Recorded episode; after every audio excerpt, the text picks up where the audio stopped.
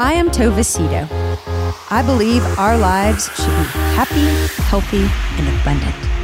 And I believe it's our job to get us there.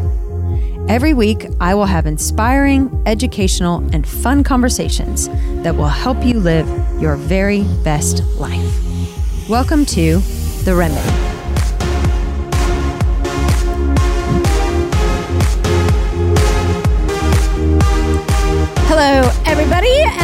Welcome to the very next episode of The Remedy with Tova Sido. We are so, so delighted that you have joined us today in the car, on a walk, on a jog, and carpool. Thank you, thank you, thank you for joining us today. And thank you to Sarah Corner, right here from Dallas, Texas, who has sponsored today's episode. Thank you, Sarah. Yes, thank you, Sarah. I was waiting for you to say thank you, Kevin. Sorry. Sometimes I get distracted over here. Sarah is a faithful listener and a generous donor, and we are grateful, grateful, grateful for her contribution. Uh, if you are interested in being a sponsor of the next episode of The Remedy, we would love and appreciate it. It's so easy. All you have to do is go to tovasido.com, click on The Remedy, and click on Make a Contribution. Um, so thank you, thank you, Sarah. Okay, today in the studio, we have someone who is intriguing, very smart, a visionary, funny. And we have a guest too. That's funny, That was Kevin. such a layup joke. You have never done that before. Sorry. Kev, that was good. I was like, what? Couldn't resist. He's never done that before. Jumped in with a dad stole, joke. My stole, bad. He stole my accolades. Okay. You know, you can only do that joke one time. Uh, yeah. That's a one and yep, done. Yep. I cashed it in on that one. That was a good one. That was a good one to catch in because I was going on and on. You should have waited. I had a couple more adjectives. But those might not, you know, it could have been something completely different. Got to strike while the iron's hot, you know? that was funny. That was good. So we have a guy in our studio today named Rand Stagen. Is Rand short for something? Short for Randall. Randall? Mm-hmm. But have you always gone by Rand? No.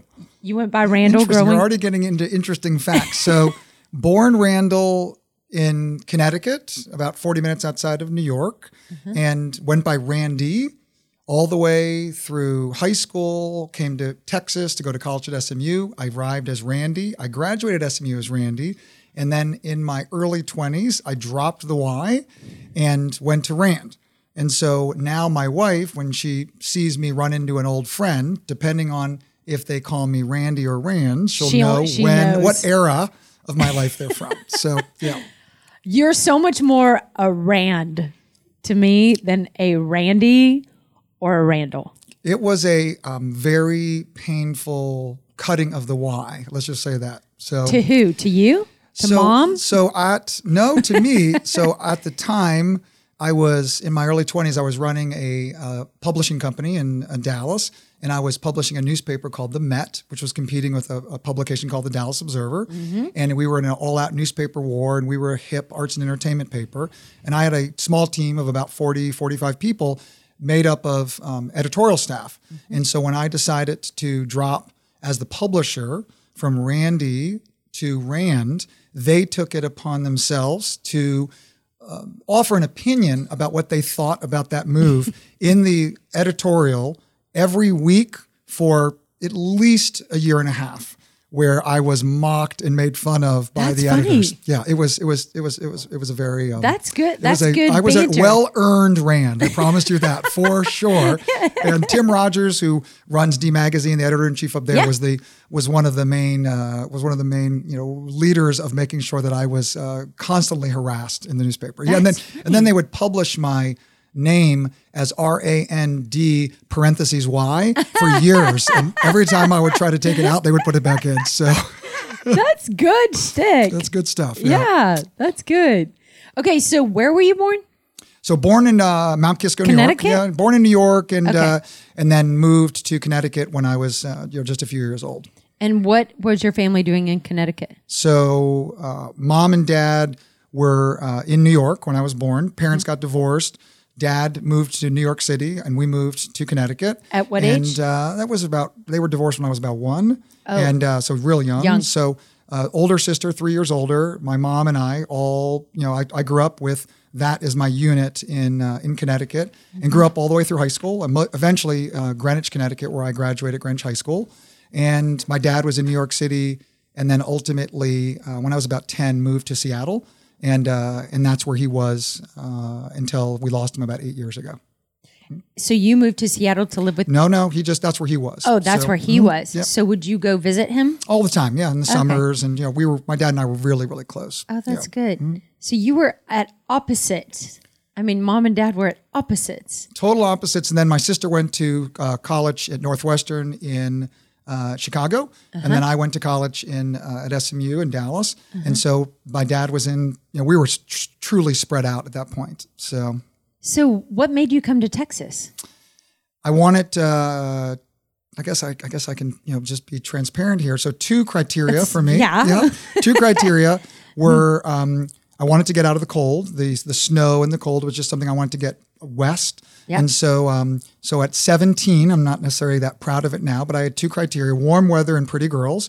And uh, SMU was my number one choice. So Because of the pretty girls? warm weather and pretty girls. So it was uh, it was, a, it was it fit it fit the it How fit did the you profile. know? Because I you- came and visited. I had some friends Okay. that sisters and brothers, older brothers and sisters were at SMU and other colleges, and so I went with my dad and we toured different universities and we picked uh, and I picked Dallas. So yeah, And so you, what did you graduate in? um, from SMU in political science, so Okay. liberal arts. Okay. And then uh, did you go to graduate school? I did not, but I married someone who went to graduate school. Does that count? Sort of. if you want it to, we can do that. Where did you meet your bride? So Jennifer and I met uh, here in Dallas. Uh, she was a lawyer, and uh, and we met through mutual friends.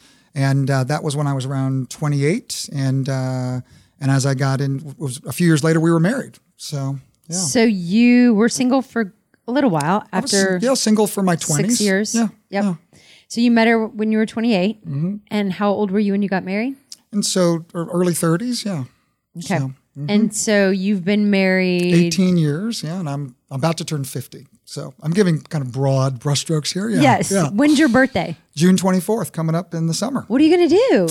So we're gonna we're trying to pick. Uh, she told me that I need to make a decision because I've been delaying what to do. Uh-huh. Do I want to have a party with, you know, a hundred of my friends that I don't see that often, and we would have like a just a, a fun Saturday night party, or do Yep. I want to take a smaller group of really really close friends that don't necessarily know each other, but to me.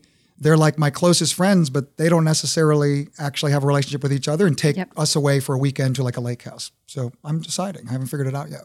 So I'll tell you something. I just got back from Blackberry Farm. Oh, I've been there. had- Amazing. I'd never been there. Yeah. I'd never even heard of it. yeah. But one of my dear friends, she's from Knoxville. Yep.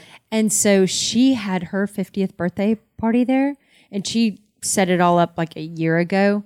And she invited, I don't know how many people she invited, Rand, but 75 people showed up. It's a magical place. That's Yeah. insane amount of people Yep. to show up for your 50th Yeah, birthday. yeah.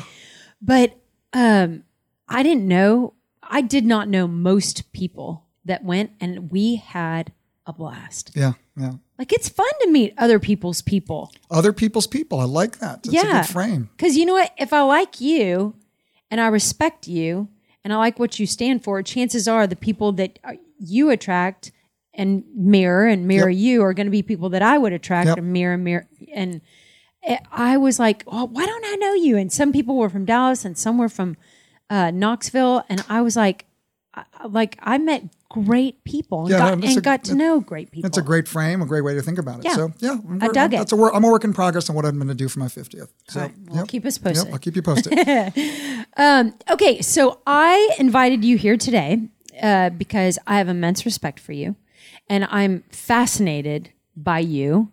Um, I think a lot of people who um, sit and watch you are fascinated by you. Wouldn't you I don't know exactly what that word fascination means, but let's unpack that. like, like wow, like Wow. Um, I think a lot of people have thought that. So, just to give it some context, I'm going to explain my experience with you and with uh, Stagen, which a lot of people are hearing this word for the very first time. Yep. And um, and then I I want to know, like, I want to know what, how you did this, what motivated you, how did you figure it out? I mean, it's fascinating. The whole thing just blows my mind. Um, okay, so just to give people some context, Yep.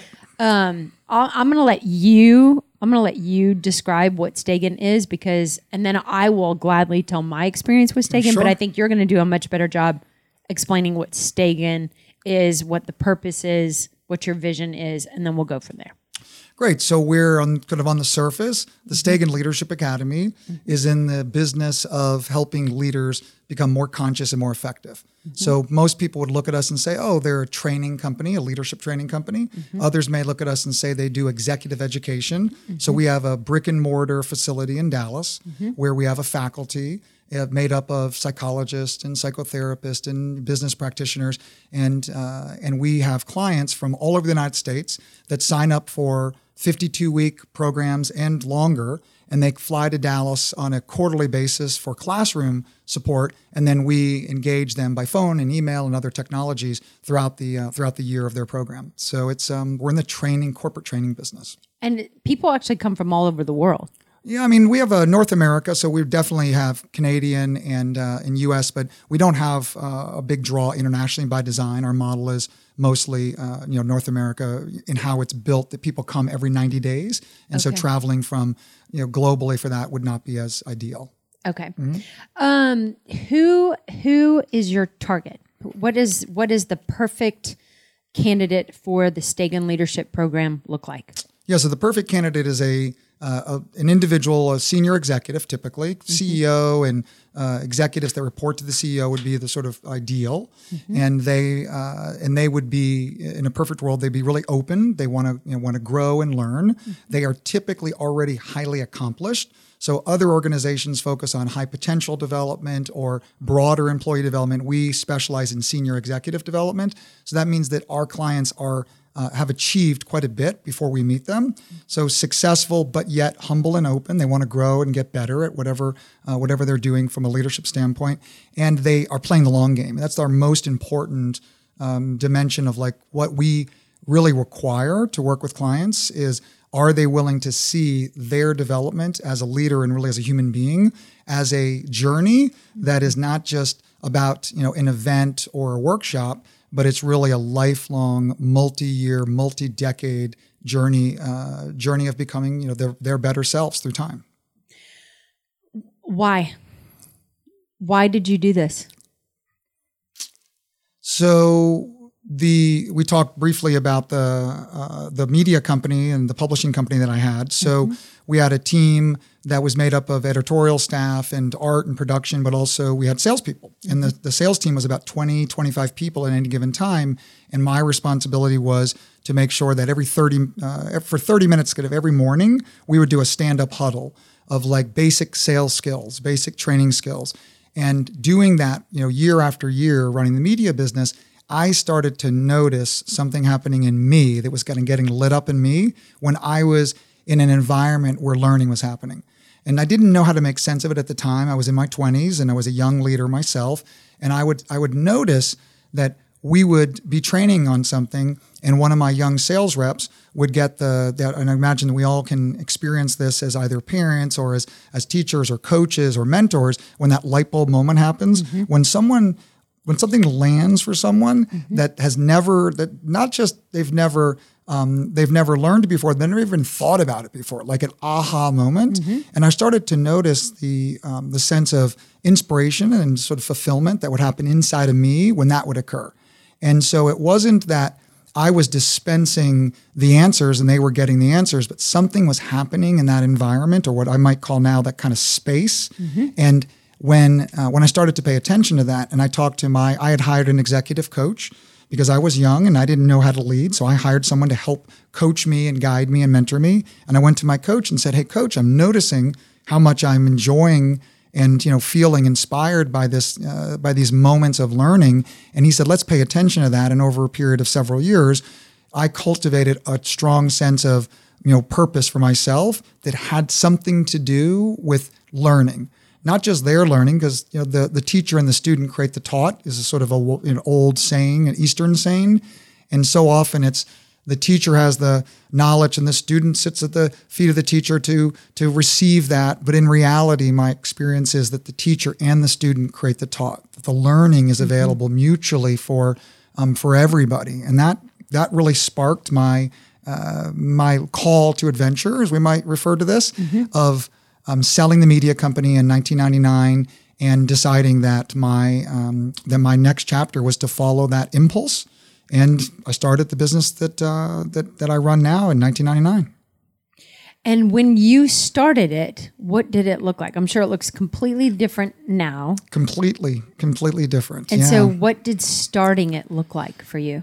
Starting it looked like um, asking myself okay if i love if i love this training thing and i happen to also be a big fan of tony robbins mm-hmm. which i mm-hmm. was going to a lot of his three day conferences and getting inspired and standing on my chair and doing the whole rah rah thing and i really loved his firewalk uh, program and i said wow that like idea of seeing an obstacle and being able to walk across you know hotbed of 1200 degree coals that's amazing. And it wasn't about the firewalk, it was the fact that we see these obstacles that we think are, quote, impossible, and we overcome them.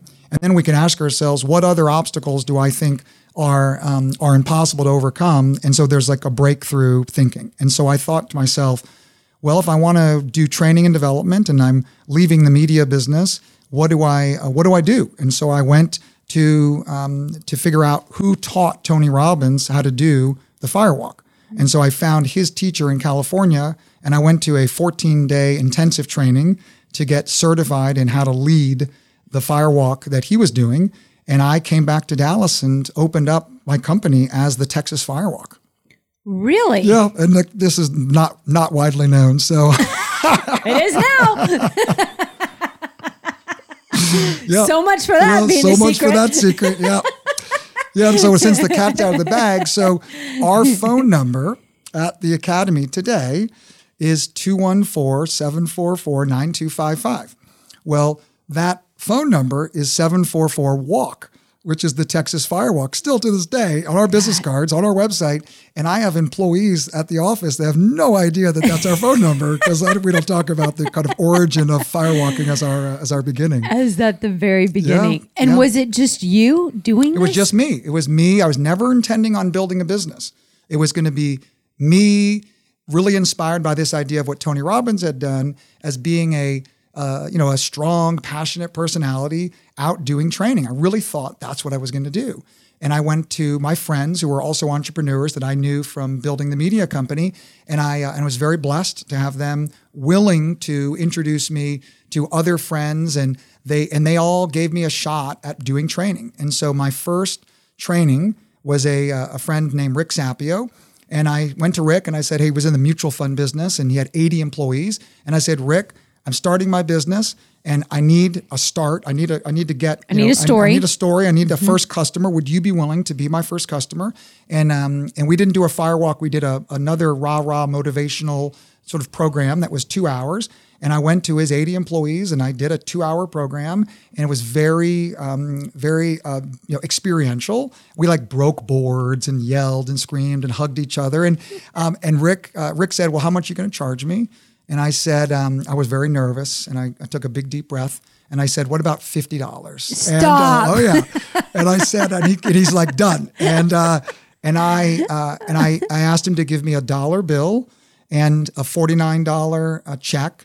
And I put that dollar bill up with his signature and, uh, and a note on the back in my uh, in a in a in a in a piece of glass in a frame, and that dollar bill sits today in my office um, as the beginning of our business, February 6, 1999. And what's crazy is that I worked out this morning at 5:30 a.m. with Rick Sapio. Oh God! 21 years later. that is awesome. Yeah, yeah. That is awesome. Okay, so how how did it evolve? How did Firewalk evolve? so I got a. So I got. State? I mean, I know that's a big question. So. To, Can you Yeah, yeah. So Walk we- us through So I said, okay. I went to my other friends and evolved. said, hey, can I take your employees and do a firewalk? And they were like, yeah. And so I started building a building a reputation of doing these really powerful, experiential, uh, motivational, team building activities for. Um, for individuals, really from one company, where the CEO, the entrepreneur, who was my friend, would hire me to come in, like Rick did, and do these programs. And then I was friends with a woman who ran a speakers bureau. Her name is Michelle Lemons, International Speakers Bureau, a massive, you know, you know, national uh, national business that helps speakers go on the road to like Vegas and speak at conferences.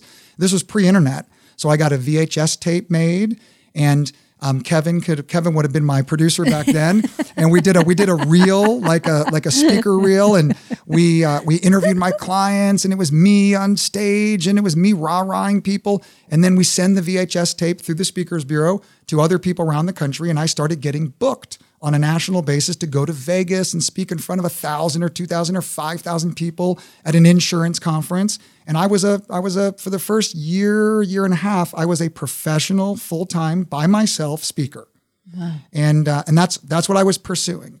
And then I realized, even though I was very fortunate to get this mm, Yeah. opportunity, I realized that I was um, quickly in the entertainment business.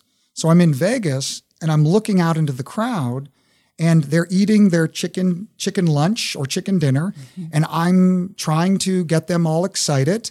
And you know if I was lucky they'd get engaged and be inspired. But then I get on an airplane and come back to Dallas.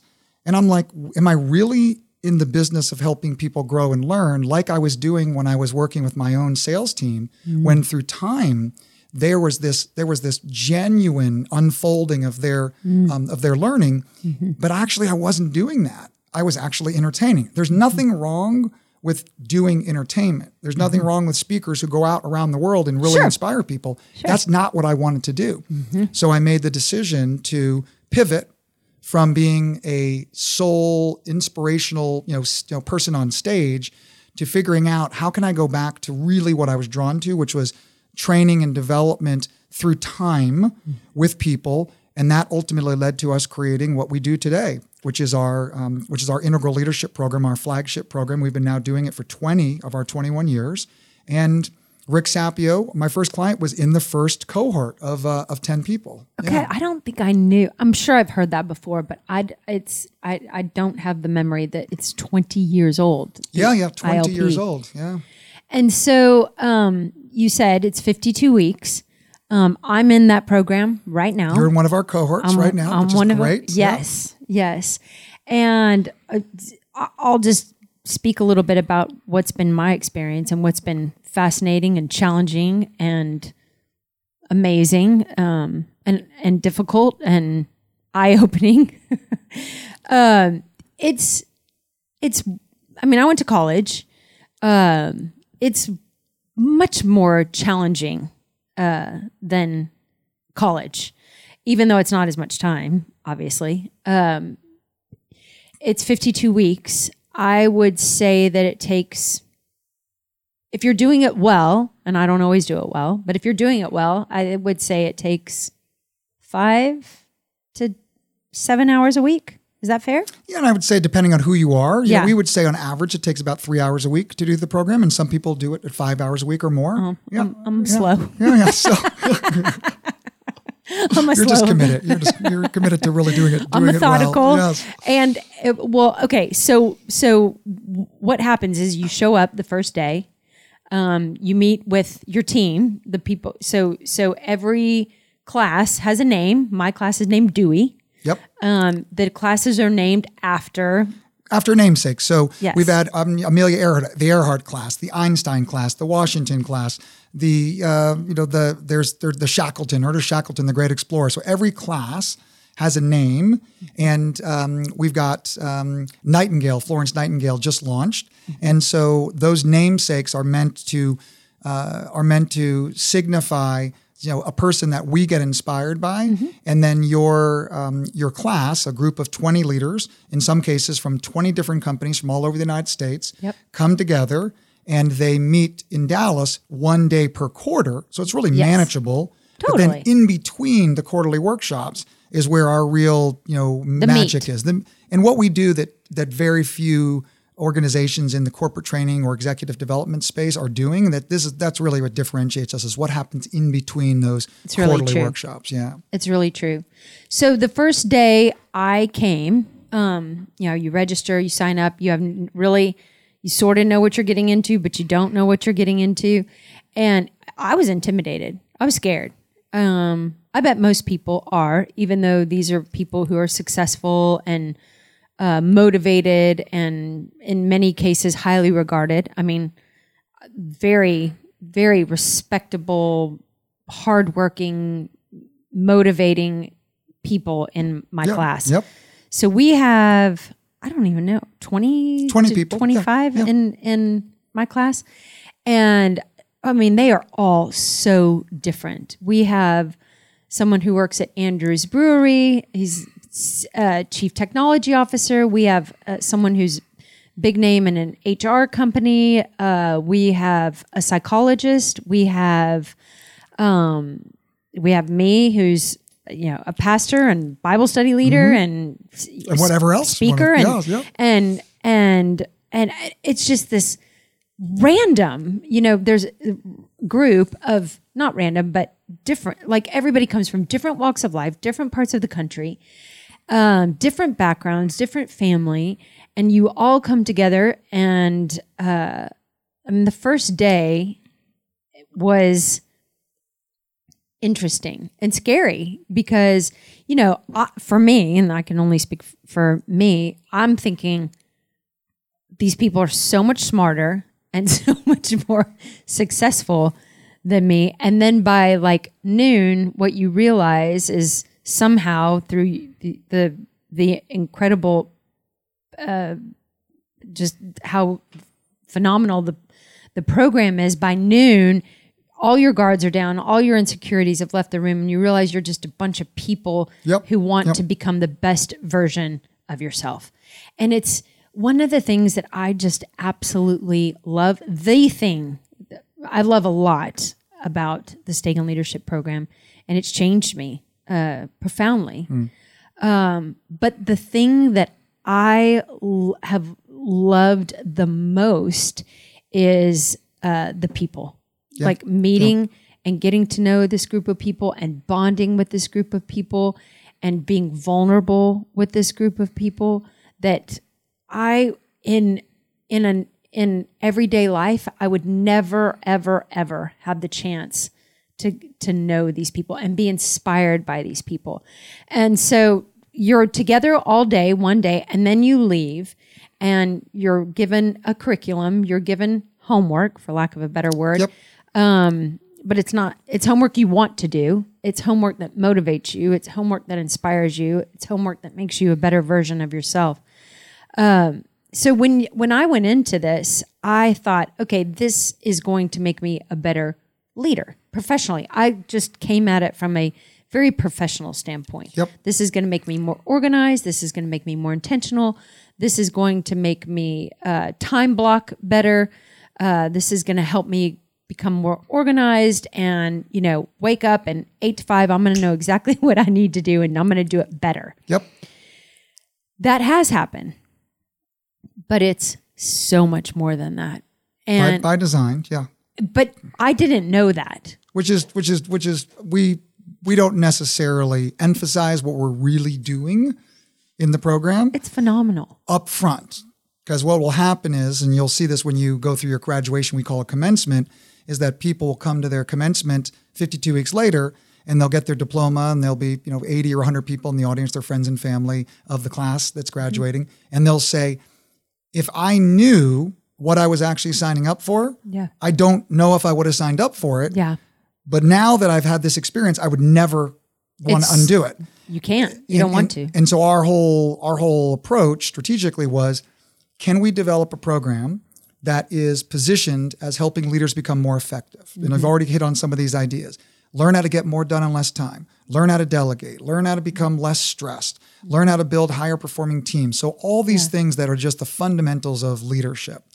And learning and- how to be a servant that's right. Learning how to be of service. And and then we say to people, if we could help you deal with those things and really try to minimize some of the noise in your life help you identify what's most important your priorities your values mm-hmm. your you know your most important goals if we were able to help you do that would you be willing to do the deeper work like the deep work? Mm-hmm. And many people will say to us i can't do the deep work because i've got too much busyness in my mm-hmm, life mm-hmm. and so if you can actually help me become less less stressed and less busy, of course I'll do the deep work, but that won't happen for me.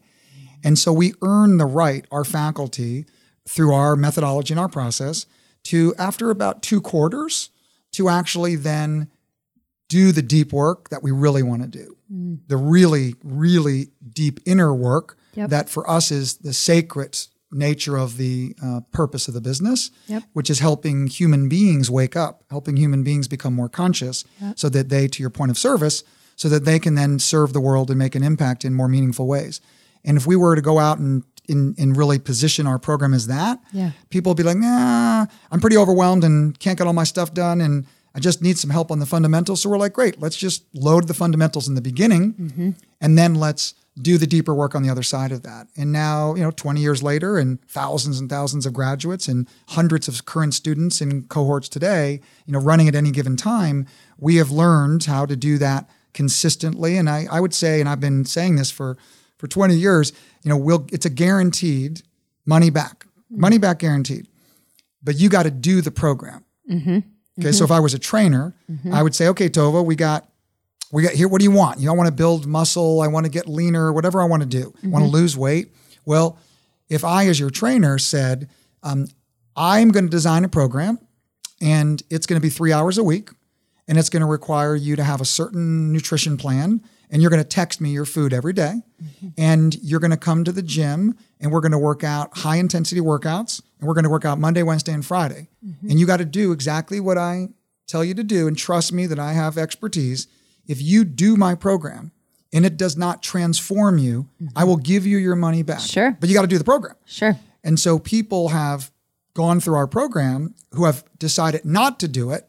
And then they say, well, I want my, and I'm like, you can't, But you didn't do can't- it. You didn't do the program. so if you do the program, I'll, I'll guarantee it.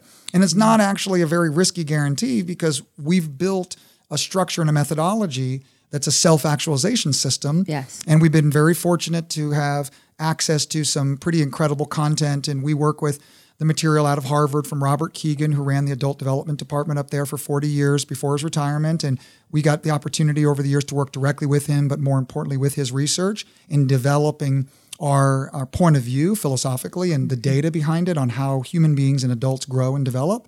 And then we went to health and fitness and said, what can we learn from the book Body for Life? You ever hear of that Yeah. book?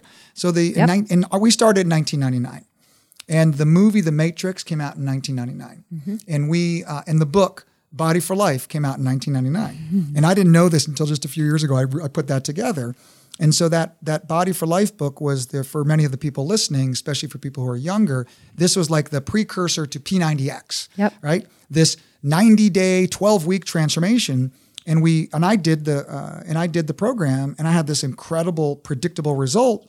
And I went to our early team and said, if we could develop a, a, a- self actualization system that mirrored what Body for Life did in mm. physical fitness, then we could take, instead of it being a 12 week or a 13 week program, we could do it a one year program. We could break it into four quarterly cycles. Mm. It'd be like doing Body for Life or P90X four times, you know, you know, head to, you know, uh, what do they say, nose to tail. Mm-hmm. And that's what we've built. We built these these these cycles, these implementation cycles, and the and we got a lot of insight from Body for Life. We got a lot of insight from martial arts, a lot of insight from some friends who were special forces trainers who taught us what they had learned, and a lot of insight from the research around development. And we put it all together in a in a sort of secret sauce, and that's what we've been doing for a couple decades. And we're just we're just we, I, I would consider us a startup if I had to say like hmm. where are we in our own life cycle. Mm-hmm. It took 15 years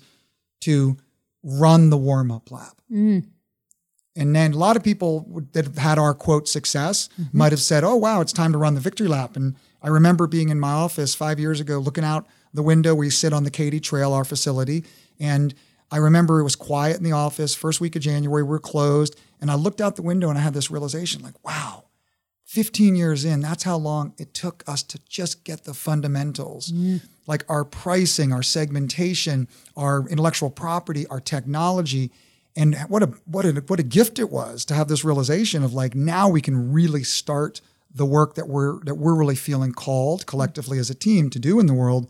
And I'm thinking I'm I think I started five years ago, kind of emotionally, and uh, and so now we're you know we're out trying to continue to learn and grow and expand and yeah I think the thing, uh, one of the things that I did not expect, well, I know I did not expect, I did not expect for the program to impact my personal life so much. yeah It has deeply affected the way I parent. It has deeply affected my interaction with my with my uh, family, with my siblings, my dad, my ex husband. Yeah. I'm better. I'm better at all of those interactions. Um, and it's deeply affected my ability to be present. Uh, my con- I'm very much more conscious. I'm much more intentional. Um, before I started Stagen, well, I when I started Stagen, I was working uh, at Wisteria. I was full time. Yep. And my life has really changed. And when I started Stagen, I had an idea that this transition would probably be happening at some point in the near future that I wanted to go and do my own thing. But I knew that if I wanted to go and do my own thing, I needed to, I wanted to do it well. I wanted to be intentional and I needed, uh, I needed some parameters. I needed some, some, I needed to, I can be very ad hoc. I can be very spontaneous. I can be, um, yeah, I'll do that. Or Yep, yeah, yep. very reactive. reactive is a good word Yes, I can be very reactive, and uh, that sounds good. Oh, I'll do that. Sure, and um, especially if I feel, um, you know, if I'm starting out and I'm, I'm, I need it or I want it so bad, and Stagen has really caused me to pause. So, you know, I resigned Wisteria and I really felt strongly that I wanted to do more speaking, counseling, um, concentrate on the podcast, uh, Bible study, and just I feel a real calling on my life. And but I also know like I, those are my gifts. I know how to speak. I know how to come in here and do a podcast. Yep. I know how to lead a Bible study. I can do all those things with my eyes closed and my hands tied behind my back. I don't know how to plan. I don't know how to time block. I don't know how to stay organized. I just don't. I mean, I'm terrible at those things. And and and then you know, I'm I'm a single mom with three kids and I'm traveling here and there and I'm doing this and that and and and I'm saying yes to that, but I'm double blocking and I'm I'm I'm Yeah, this is what, you, what everything you're describing is actually in many ways the sort of composite of our uh, of our average client coming in, the leaders coming in, feeling this sense of I'm I'm I'm I'm being pulled in so many directions. Yes. I'm not. You use the word intentional. Yeah. Well, what what happens prior to being intentional? You can't be intentional if you're in reactivity. yeah. And so, what we have worked to do, if we had to sort of bottom line, as you know from the curriculum, what we're really doing at the end of the day is trying to help people become more aware. Yep. And we use the word conscious Yep. to actually get out the idea of awareness. And the move we're trying to help leaders like you make is how do we move from reactivity to consciousness? Yep. How do we move when life is happening to us? Right. So therefore, we have to react to life to actually being the agent of of of the intention that we want for our life. And another way we would talk we would talk about this, thanks to Bob Kegan at Harvard in his work, is he calls the the the reactivity is almost this this idea that I'm sort of socialized by my uh, upbringing, my experiences, and the move from being socialized level of consciousness to a self-authoring level of consciousness. It's great. And and we and we ask our clients all the time, who is authoring the story of your life? Yeah. Is your life being authored by you, or are you living out the story that was given to you, well intentioned by your parents, by your church, by your education. Yeah. And so, this idea of waking people up to taking responsibility for their own life. And when we say to people, and you've done this work already, what are your values? Yeah. And they'll say, well, what do you mean? We say, what are your priorities? Well, you know, faith is a priority, or family, or fitness, or financial security, or travel, or whatever their uh, values are. And then we work with them one on one. Everyone gets assigned, as you know, a coach who's got training as a psychologist. I have the best coach. And who's your coach? Bert. Oh, you've got the best. I know. And all my other coaches, I'd say, are the best too. Okay, so uh, but Bert is a near and dear. He's been with us almost uh, almost the entire journey, seventeen years. He's phenomenal. You know, he's amazing and Very um, inspiring. very, and you know, happens to be a psychologist. Before we met him, is still a psychologist, and now an executive coach. And so, you and Bert, or any of our coaches with any of our clients, will start to ask this question: These are your values whose values are they? And initially, people will say, they're my values. And then we'll say, well, well, where did they come from? And then that starts to be a little bit provocative, to say the least, because for some people, they've adopted the values that were handed to them. And there's nothing wrong with that. But ultimately, we believe that adults, leadership is uh, can be thought of as the idea of maturing. Yeah. Like, how do I continue to mature? Leadership is a great way to build a bridge to my own development and my own maturing into who I ultimately can become. And so, self authoring, being the author of our own life, allows us to then be intentional. Yep. And so you you may have heard us talk about sort of one of our big ideas from our chairman Rick Voirin. We also call Uncle Rick. Yep. And Uncle Rick said once, and I wrote it down, and uh, he said, with awareness, there is choice. So with awareness, there is choice. Without awareness, only habit. Just say that again. It's so good. With awareness, there is choice. Mm-hmm. Without awareness, only habit. Yeah. And often people are habituated into a way of being with their family, Yep. With their kids, with their siblings, with their parents, With their a way of being with their spouses, a mm-hmm. way of being that is repetition. It's almost like grooved into them. Yep. And that reactivity is something that they're not consciously doing. It's just a pattern that's running them Yep. like a rag doll being thrown around by life circumstances. And so what we what we try to help people do is really wake up. And when they wake up, and you could say, or people listening might say, "Oh, that's wonderful to wake up," and it's like not not always because um, there's the the idea of when you when you start to wake up to a new possibility, then one is often confronted with, well, how do I make sense of my my existing Yeah. my existing identity Sure. I'm fused to, and I have a lot. I have a lot at stake at keeping that, you know, as my status quo. And if I disrupt my status quo, it might disrupt my business, my work, my family, and The so outcome, the current outcome. the current outcome. And so mm-hmm. we're in the transformation business where people throw that around like a cliche. And when you ask, why do we work with people who play the long game? Because transformation is a multi decade process. Yep. I talked to a, a, a client, 13 year client. His name is Greg Massey. He runs a, a bank up in Oklahoma, First United Bank. And when we met them 13 years ago, he wanted to be a better leader. And we started, we had the opportunity to work with him, like you, in the Integral Leadership Program. He finished the ILP and he started putting his executives through the ILP. And then he said, What's next for me? And we had the opportunity to keep working with him. And we worked with him. This is a funny story. We worked with him for nine years in some kind of capacity where we were a resource to him because he's a lifelong learner. He wanted to get better and grow. And as he was growing, the bank was growing. And when he was stuck, the bank was stuck. Mm. And so we started to see this correlation in all of our clients that we worked with through time of like, wow, leaders become the catalyst for the future of the business Yeah. or the department. Yep. But a department is not going to grow beyond the person leading that department. Yep. And a company is not going to grow beyond the person leading that company. Yep. A family is not going to grow beyond the capacity of the parent or the parents. And so this there's a huge responsibility to lead, lead a family, lead a business, lead whatever it is. And so someone talked to me once and they said, I talked to Greg and he says he's been working with you guys for nine years. And and this guy said, That's a long time. And I said, Yeah. And he goes, How's Greg doing from your perspective? And I looked at him and I said, It's too early to tell. It's only been nine years. and true story. Okay, so That's so then fantastic. we were at the Conscious Capitalism uh, CEO Summit a few months ago down in Austin, and Greg was there, and I was there, and, and another conversation, and someone said, "Greg Massey says you've been working with him for 13 years," and I said, "Yeah, it's just been an honor." And he said, 13 years? That's a that's a long time. How's it going? And I said, I'm encouraged.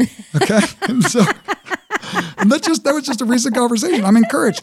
And so so like I can't wait to see what Greg looks like 25 years into that first conversation I had with him. Not because we're doing he's doing the work. Right. We're just one of many resources and friends and challengers and coaches that are in his in his orbit. Mm-hmm. He is the one doing the work. So my honoring is not about us. My honoring is to Greg that he's been willing to stay in his own development in his own work and that he never stops.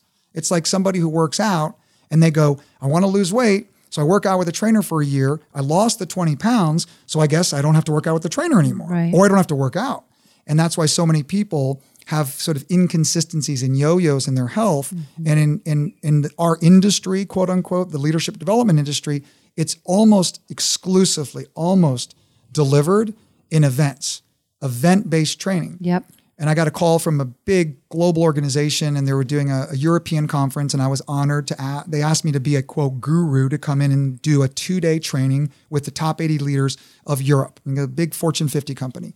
And I got on the phone with them, and I said, "So, you want me to come in for two days, and what do you want me to do?" And they told me what they wanted me to do, and it reminded me of those days in Vegas when I was on stage as an entertainer. Mm-hmm. And I said, once I open them up, and you want you want them, the 80 leaders to literally transform. That was their word, transform themselves because they need it to be the the the agents of change in your organization.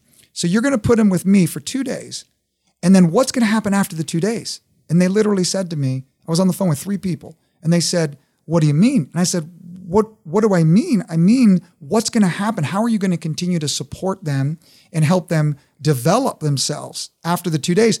And they're like, they were like, why is this guy asking us these questions? That was the that was the energy. And I declined. And I decline 95% of the invitations to go and speak now because I don't have any interest in participating in the charade mm. of the leadership training business where it's not actually training, it's well intentioned, but it's really about inspiring people. Yep. And so let's just call it that. Let's Right. just say we're having a leadership inspiration and and maybe instead of hiring a big expensive speaker, you could go to Six Flags and ride the rides. It'd be cheaper, right? because unfortunately, it's it's sort of the same outcome. Yeah. It's like I can go and have fun at Six Flags, or I can go and have fun listening to a to a wonderful person speak for a day. But like, where's the there there after Yeah. that conference, right? And this Such is a good question. and this is, and you say, like, who are our ideal clients? We typically work with privately held businesses. And we typically work with businesses where the owners, the founders, or the families are able to have this conversation Mm-hmm. and say, yeah, that makes sense. Like investing in myself for a year, Mm-hmm. investing in my team for a year, that seems like a good start. Yeah. Yeah. A good start. That's a, I mean, th- going through it, it's such a good point because this takes a long time. I mean, so one of the first things that we did in the first quarter was come up, and you alluded to this, you mentioned this, come up with your value system. And it took me a long time. Yeah. I mean, my, I, you, know, you, you, Stagen provides this list if you can't really if you're having a hard time coming up with your own list, like a, you guys have a list of what, 50, 75? Or more, just like yeah, just examples words. to get you to sort of get, the you- juices flowing, yes. right? Yeah. Uh, Which did. And, but I ended up writing down all these things that I thought, okay, I value this, I value this, I value this, I value. And in fact, uh, Mike McGuire, who's also gone through the ILP, who's uh, one of our, we're very proud to have him as one of our members. Yes. uh, with Andrew's beer, he was on our podcast talking about intentionality. I had no idea that this, uh, many of the things that he shared were things that he learned through the ILP. And it's one of our most popular podcasts because people just loved it, especially men. And and I I first heard you and Kevin on that podcast because he forwarded it to me. And I don't think you and I would know each other or you'd be on our program had I not listened to that podcast. Seriously. I thought he learned all that stuff on his own. I know. so did I. Came up with that stuff. And I that's why I mean when I was listening to him, I w- I was mesmerized. Like how does a man do that? Like not a man, but how does a man know to like yeah, I know. create a value system and create a, a, a mission statement for their life and and, uh, And, live he, with and such he had been doing so much of that on his own prior to meeting us. He's a he's a truth seeker. He, he- he's a, he's like Greg Massey. He's one of these lifelong learners. Yes. Really open. We had the opportunity to put some more tools in his toolkit. yes. and to help amplify some things and offer some ways for him to go a little bit deeper than he would have been able to go without some outside support. Yes. Um, but he was clearly, you know, like Greg, he was he was he's the one with batteries included there. He's So- doing the work. yeah. Well, So he had the gift. He just kind of helped him up his game a little. Yeah, well, he had he had the gift and he had the passion. He had his own he had his own uh, approaches, and so Yeah. yeah. The um, and, and and I think you know you came to our reunion this uh, past December, and I think I think one of the most important questions. The reunion's great every year. We bring all of our graduates together and hundreds of people to this big conference. Just phenomenal. And and I think one of the questions that we asked at the reunion this year was, "What game are you playing?" And we talked about James Carse's book from 1986, Finite and Infinite Games. And you may remember, you know, the finite game you play to win. That's the objective of the game. Yeah. And that's played by, you know, finite players. And the infinite game you play for only one reason to ensure that the game continues. Yeah. And so when people come to us like this example of the invitation to go to the conference, that's a that's an organization playing the finite game. It's a very short-term game. But our clients resonate with the idea that I want to play the finite game. There's nothing wrong with that. Playing chess, you and I playing chess is a finite game. Sure.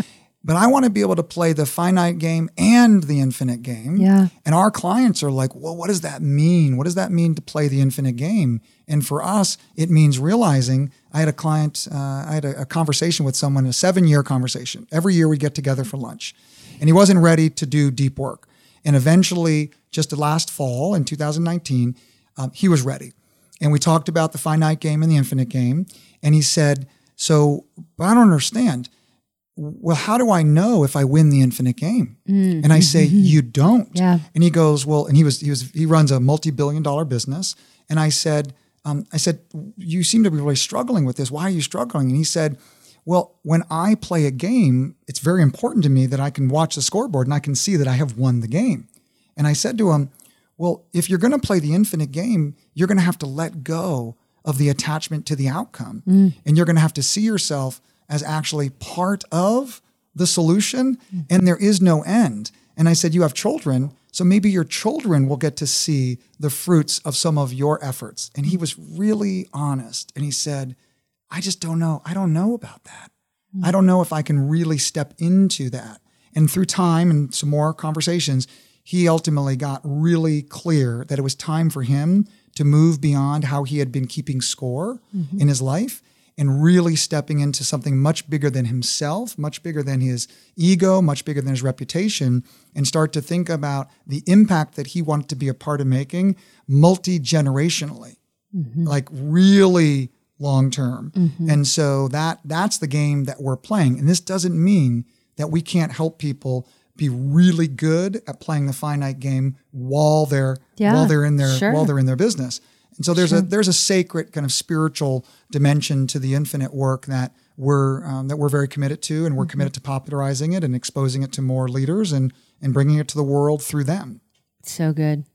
One of the things, um, and, and we started that conversation about with the values that has just made a phenomenal impact on me is writing that list, and then we're challenged in the ILP to walk the talk, and we're accountable. We're held accountable to that um, every week with our coaches and our team and we're with our class. And are we walking the talk? Okay we say i say that faith and family and and travel and financial security and and you know, the list goes on that these are my values. And i've always said that many of those things have been my my value and yet i have been challenged almost every week since I started the right. ILP. Uh, okay, really, Tova? Like, you know, does does do your actions match your value system? Am I walking the talk? So there's espoused values and there's lived values. Right. And there's nothing wrong with having espoused values. Like, you know, I'm not in great shape, but I want to be in better shape. So I'm going to have an aspiration for physical fitness to be one of my values. Right. But here's the here's the real cold truth that people don't typically want to face. Our values, our priorities are expressed through our behaviors. Yes. And so if I want to know Tova's values or Kevin's values or anybody's values, all I have to do, if I had the ability to follow you Yep. for three months, Yep. for 90 days, and let me just watch you. Yeah. And if you're spending time with your family that's really meaningful, engaged, I'd be like, oh, there it is, family value. Yeah. Or if you're spending time with your faith and you're doing some kind of prayer or some kind of contemplation on a regular basis, yeah. that's important. Yeah. If you're exercising regularly, that's important. And so people get confronted with the fact that, as you're experiencing, word. it's confronting. like I tell people in the workshop, here are my values, and I'm proud to share it with everybody. But then I have to ask myself in our high accountability structure, did I actually walk that talk last week? And you do it every week. Mm-hmm. And then through time, and we've had many leaders, especially men, you talk about, you know, men and women having sort of different sensibilities often. And we've had many men who said, family's important. And then we say, what would that look like behaviorally? Oh, it means I'd spend quality time. I've got three little kids with all three of my kids on a weekly basis, 30 minutes each quality time. And we say, great. And they're like, great.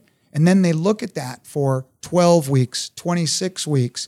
And they all of a sudden they get halfway through our program and they're talking to their coach and they're saying, Coach, what do I do with the with the fact that I'm not actually living my aspiration, my well-intentioned mm-hmm. aspiration to be with my children or my mm-hmm. spouse, whatever they whatever their goals are. And then our coach says the following. This is a you know, oversimplification. Well, you have two choices.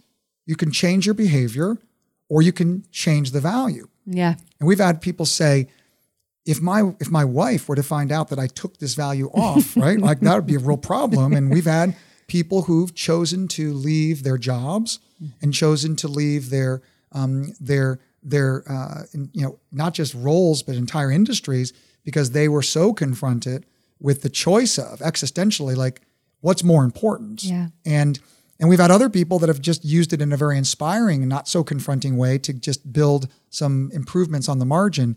But when you talked and you said, wow, Rand, I thought I was joining a program to become a, a more effective leader, mm-hmm. but I feel like I've actually become a more effective human being. Yes. And you're waking up to that. Yes. So often leaders compartmentalize, people compartmentalize themselves.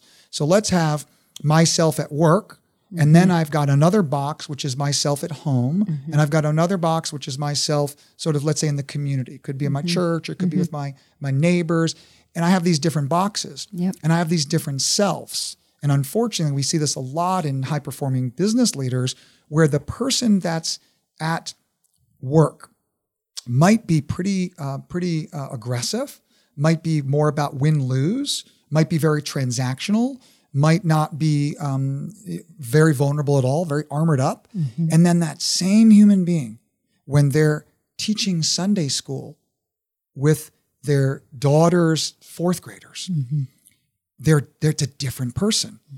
And then I and I'm I always get very um, very saddened by this.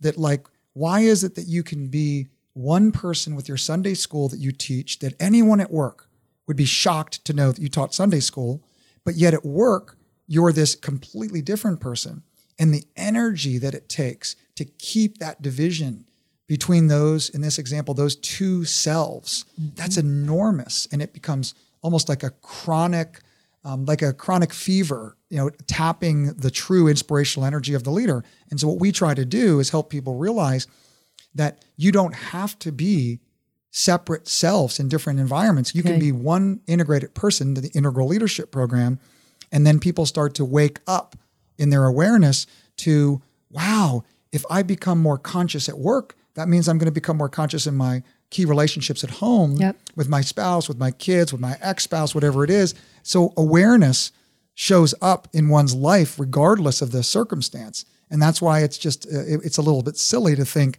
that any deep transformational program would only be creating benefit in one domain. Yeah. If it's truly transformational, It's true. th- then it's going to be in, in in my life. And my life is all my domains. Right. And so that I don't know if that is making sense, but that's Oh, it makes yeah, perfect sense Yeah. to me. Um, and I think it will make perfect sense to everybody. Yeah. Okay, so where is Stagen? We're already at an hour. Can you believe how fast this goes? I cannot believe how Fran- fast this goes. Okay, so uh, before we go, I want to know where is Stagen going? Where are you going with this? What's what's your vision for the future of Stagen? So for the first 15 of 20 years, we uh, we were very clear that we wanted to stay a boutique, almost hidden in plain sight and not very well known, much more referral based. People were in our community would introduce us to their friends and their colleagues to bring in in a very uh, in a very exclusive way. And five years ago, we made the decision, which was hard for me because I was very protective of what we were doing, to bring the to bring this what we've learned to bring it to more people and we have been in a five year i'll go back to the word pivot we've been in a five year pivot to actually move from an exclusive offering to much more inclusive and to start bringing it to more organizations more markets and more people so for the first time if you were to talk to me five years ago i'd say you know tova i'm i'm very satisfied being a small boutique with a small team and uh, and really serving with deep care and, and love those that uh, that that are um, that are working with us in our leadership academy. And now we're actually asking a, a very different set of questions, which is how do we actually bring this kind of work to a much bigger uh, part of the marketplace, both directly, you know, in our work by growing, but also in finding uh, you know collaborators and fellow travelers other organizations that we can bring what we've learned and, and share it with them and teach it to them so they can actually uh, bring it out to the world. So our our ambitions for what we're um, what we're hoping to participate in is moving from touching thousands of people to tens of thousands and indirectly through hundreds of thousands and possibly even millions. And and that and that's new for us. And so I'd say we don't really know how to do that because we've worked so hard to um, put a governor on our growth so that we could you know go go deep and do it with uh, with a level of integrity. And we're learning you know how do we maintain a, a level of integrity and authenticity in the work Yeah. and actually still grow it. And mm-hmm. I'll you know I'll stay with a, a restaurant kind of metaphor here. If we were a restaurant in the past we just wanted one location. Mm-hmm. And mm-hmm. we were we were we wanted to take care of our customers. And now we have an aspiration to metaphorically grow locations all over the country. So the question is what are we going to be in another 20 years at our 40th anniversary are we going to be olive garden? No offense to olive garden but hey you know that's that's a that's a that's a big scaled restaurant chain. Yep. or are we going to have something with some more mojo and some more authenticity that's that's that that still feels like there's there that that it's being that's being everything's being built with care. And uh and you know there's a there's a few restaurants um you know that have done that not many that have really been able to you know be national and there's Yep. still a sense of authenticity Yep. and so we're um you know, True Foods would be an example of Yeah, a restaurant I that just thought of that. you know, True Foods. I go into True Foods and I'm like, I know, I, I know, I know that the person who started True Foods in Dallas uh, is not in the Dallas location in the in the kitchen, but I feel cared for. Yeah. and I feel this sense of this sense of connection to the food and to Yep. the staff, and I'm like, wow, like they're scaling, quote unquote. Yep. And they're doing it with with Well, intentionality, with care. Mm-hmm. right? And care. And so I hope when you say what's Stagen you know, what are we going to look like, I hope that our journey and our trajectory looks and feels to the world more like a true foods journey and not like a uh, not like a typical chain restaurant and um and not Not Chili's. not Chili's. and I and I, you know, if I'm really honest with you, I'd say I'm both I'm both inspired about the future, and at times I'm a little bit frightened about what growth, you know, might uh, lead us to, and will we lose our way? Sure. And you know, it's so it's, it's so clear. I'm so clear we're not going to lose our way now. But as we've get as we've gotten bigger and we're hiring people all the time and growing, it's no longer about me. Right. It's no longer about like, am I going to make sure that we don't lose our way? Right. how does the organization start to organize itself that it doesn't lose its way Right. and how can i as the as the leader at least in this moment How can I contribute and serve so that so that we build that institutional care, Sure. not just my heroic care as the founder. And I, Yeah. I, I think this is a journey all entrepreneurs are faced with if they're honest, right? Yeah. And I'm, I'm, I'm excited and I'm a little terrified Yeah. about the future. And I think that's that's probably what makes you super effective. Hmm. I think you should be a little scared. I think it should have your hmm. attention. And you know what? I think if it does, then you're going to do everything you can to make sure that it that it goes in the direction that you want it to. I mean, it it is such uh, it has been such a, a positive experience for me. It's been such a positive experience for my class. Um, you know, we email each other all the time. We're huge cheerleaders for each other's lives. We know about each other's kids.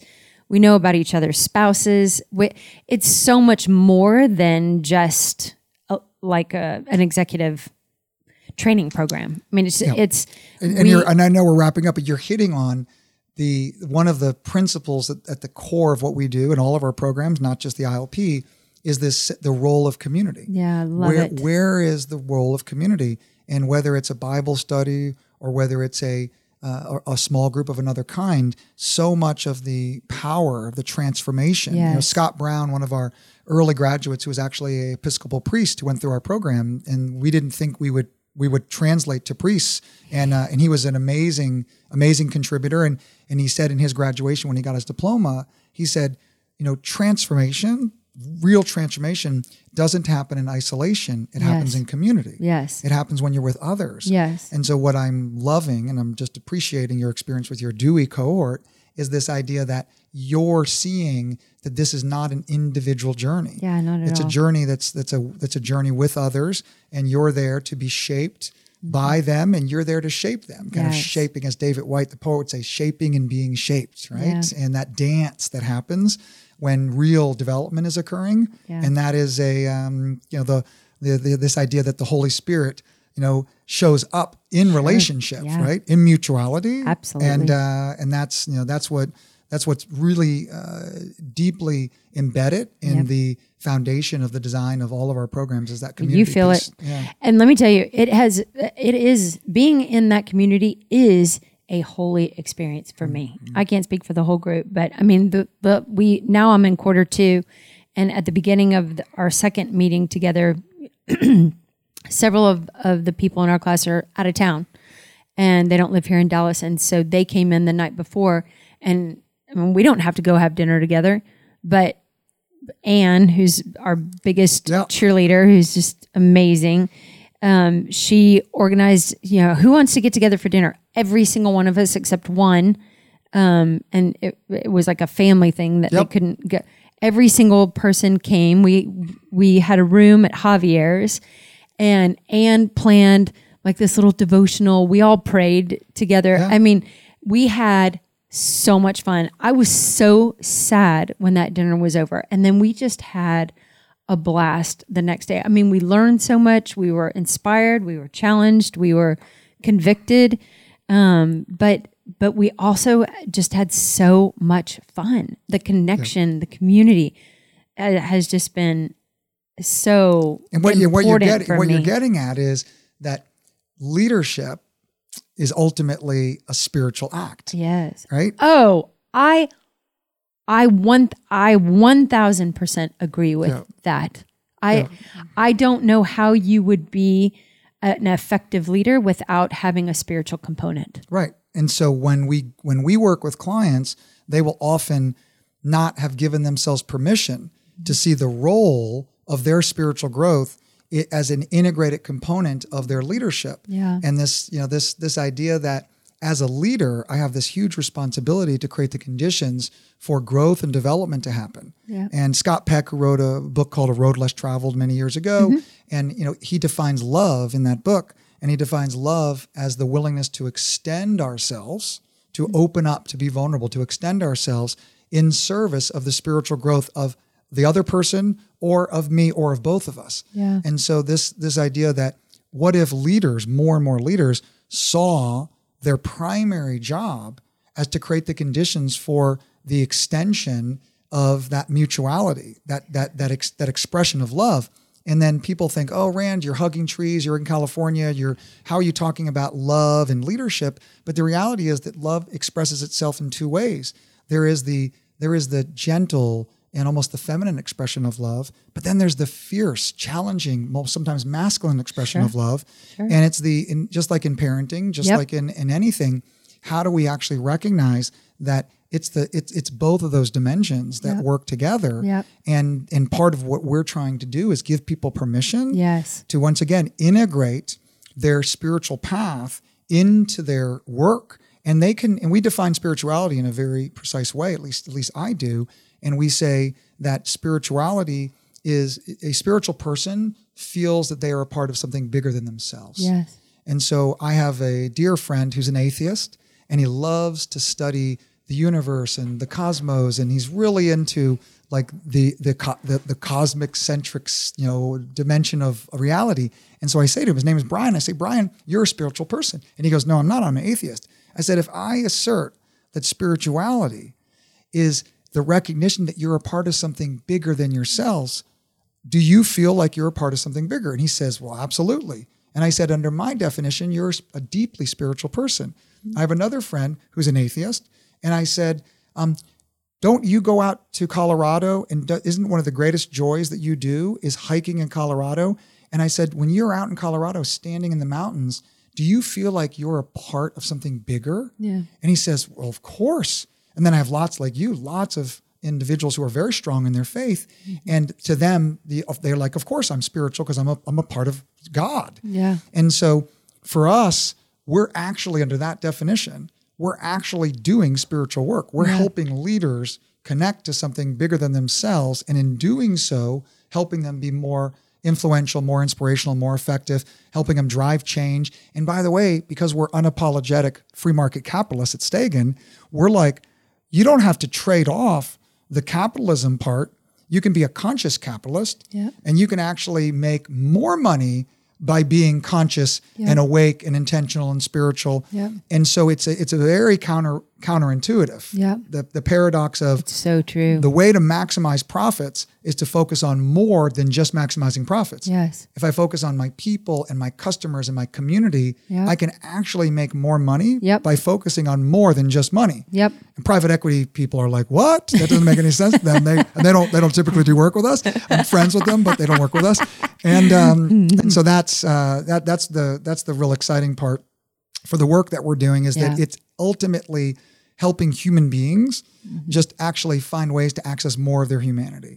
And I love it. You know, I give me give me I I will get behind any leader who who uses these words vulnerability and love and inspiration and humility. Like and I think that that so often leaders think they have to be tough and cold and and blunt and uh have a you know a little bit of a wall That's right. between you and I. Mm-hmm. And and and I don't know Stagen I think opens people up to another way. Mm-hmm. Another way to inspire and lead and influence and change. And and I think th- that I mean and you just said it that the the gift of that the the outcome of that is you will be more profitable That, that's right, through time. yes And this doesn't work in a quarterly mentality, Yes. but if you think about it over 10 years, yes and Long game. the long game, and we call it to be a decader. That's our term. Yep. Is that our clients identify with this idea of like, I want to be a decader. I want to think Yeah. about my life in, I'm in the need terms at of decades. least that long. Yeah, and then I'm gonna need decades. another Yeah. decade. And then maybe after, another few after the decade. yes, after the first decade, then I'm gonna need the. De- yeah. I've shared this on this podcast before. Um, one time I was in my therapist office, Janice Gant, and I was frustrated with myself because of something that I just was still struggling with, and I asked her, Janice, you know, when am I? Oh, I'm just so frustrated with myself. Like, when am I going to get there? And she just laughed and she was like, "Oh, Tova, there is no there. There is no there. There is no there. yeah, yeah. But you know what? If we're always growing and we're always learning and we're always inspiring and being inspired, we are changing. And and that's the goal. That's my goal. Like Right. I want I want to look back on my life in 5 years and be different. I am so different than who I was 5 years ago. I'm I'd like to think I'm different than who I was five months ago. right. You know, right. I want to be, and that's that's my goal. And I- and you know, Stagen has just been a huge part of it. So, Rand, thank you, thank you for what you're doing. Thank you for not making it so exclusive. Thank you for listening to your team. Yep, thank you. And, thank you for the opportunity to be here and, and- uh, and to participate in this uh, Wow. in this conversation. And hi to Janice, who I've listened to and love, love, love listen, awesome? listening to all you guys banter and Kevin and yeah, it's, Janice it's is awesome. fun. You're going to want to listen to next Yeah. week. Your wife is going to want to Yeah. listen you to listen to next week on conflict resolution. Awesome, It's awesome. really good. Okay, so if somebody wants to learn about Stagen, where do they go? Stagen.com, S T A G E N.com, and they can learn all about us there. Okay, and if they want to call someone, who should they, call? They can find everything on the website. okay, Yep. go to Stagen.com. Yep. Learn about it, and and tell them that Rand Stagen on the Remedy sent you. And that you were a firewalk company, you can tell them, and they'll be like, I have no idea what you're talking about. yes, exactly, exactly. Thank you, Rand. Appreciate it.